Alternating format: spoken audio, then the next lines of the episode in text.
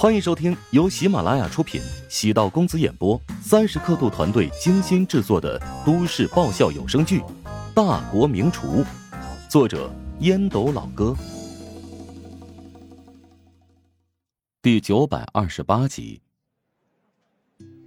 梅玲委托展会方安排几名保安将乔治护送出了会场。乔治坐上了展会方的车辆，没有前往酒店，而是与罗九川会面。罗九川昨日与天顺公司已经达成初步合作意向，后期北部片区的乔帮主食堂食材供应，将都由天顺公司供应。罗九川希望乔治能亲自见一下天顺公司的董事长许昌建。双方已经到了洽谈合作的进度，是时候见一面了。乔治知道罗九川被大通公司故意忽悠的事情，得知此事之后。将大通公司打入黑名单，他的胸襟不算小。如果得罪他无所谓，但得罪了他身边的狗，不对，呃，是得罪了他身边的人，不好意思，他会记你一辈子。许昌建的年龄在四十岁上下，曾经是一名教师，二十几年前下海经商，身上流淌着一股儒商的气质。与许昌建一起跟乔治见面的。还有他的第三任妻子傅香琴。傅香琴比许昌建小了十多岁，乍一看还以为是许昌建的女儿。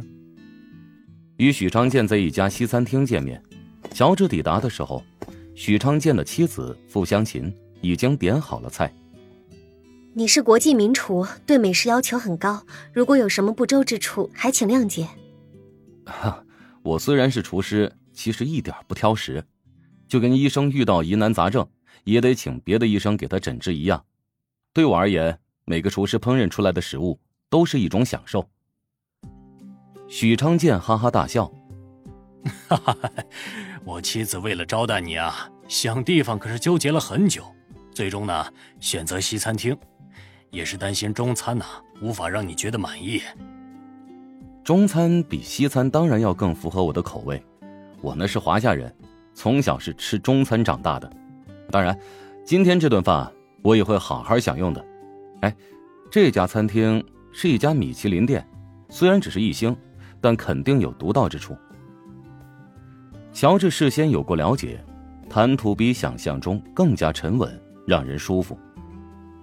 许昌建十分健谈，跟他聊天可以聊各种话题，而且许昌建也不是博而不精。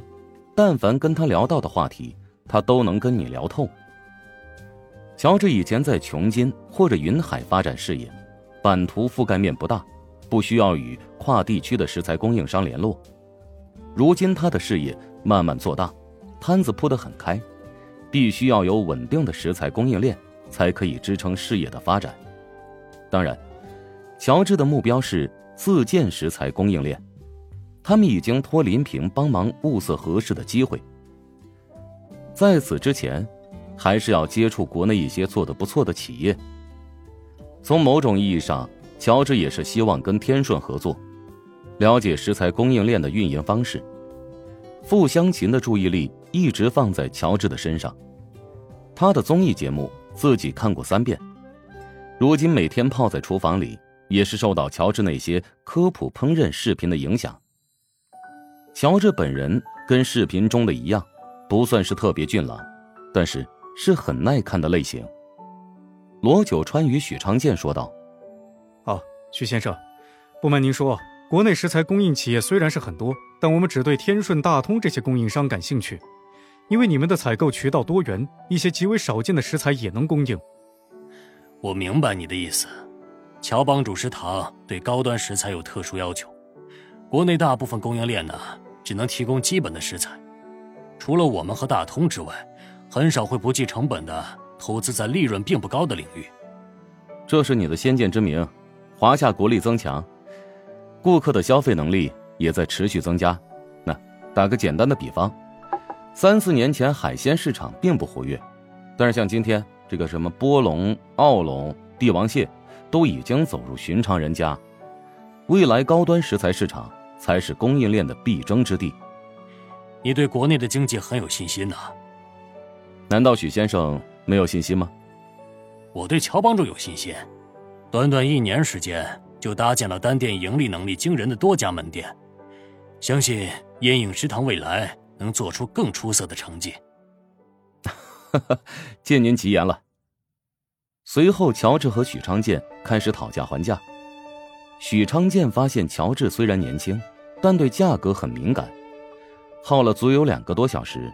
傅湘琴轻声道：“老许，要不你就松口吧。”许昌建看了一眼傅湘琴，没好气道：“你怎么胳膊肘往外拐啊？”“因为我是他的粉丝啊，当然要帮偶像。”“嗨，既然您这么说，那么我就得退让一步了。这个进货价格按照你提供目录的价格下降百分之十五，资金回款周期为两周，如何？”食材的供应价格，乔治肯定做过详细的调查，百分之十五是自己能接受的范围。资金回款周期两周，这让许昌建颇为惊讶，太有诱惑力了。没想到乔治会在资金周转上做文章，一般回款周期都要到两三个月，乔治缩短到两周，可以减轻资金周转风险。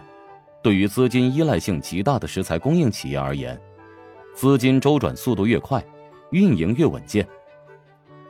许昌建心中迅速算了一笔账，绝对不亏，笑着叹了口气：“哈哈，哎呀，乔老板，就按照你的要求来办吧。”罗九川暗叹了口气，果然还是老板谈事情效率够快，位置不同，角度不同，很多决策乔治当场就能拍板，因此谈判起来。气势更强，底气更足。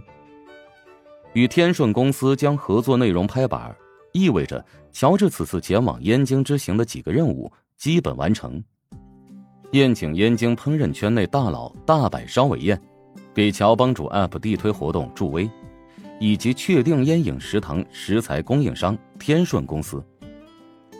三件事看似繁琐复杂，各有不同程度的难度。在乔治的巧妙安排下，抽丝剥茧，顺利完成。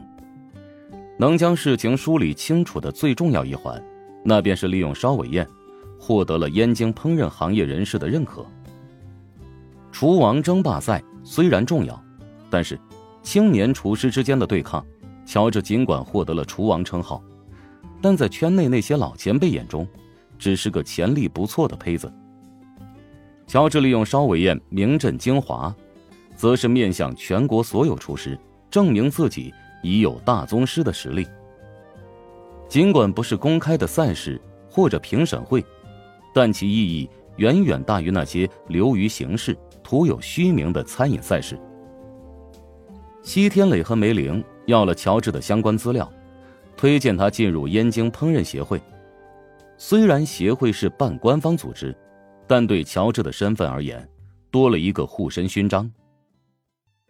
本集播讲完毕，感谢您的收听。如果喜欢本书，请订阅并关注主播。喜马拉雅铁三角将为你带来更多精彩内容。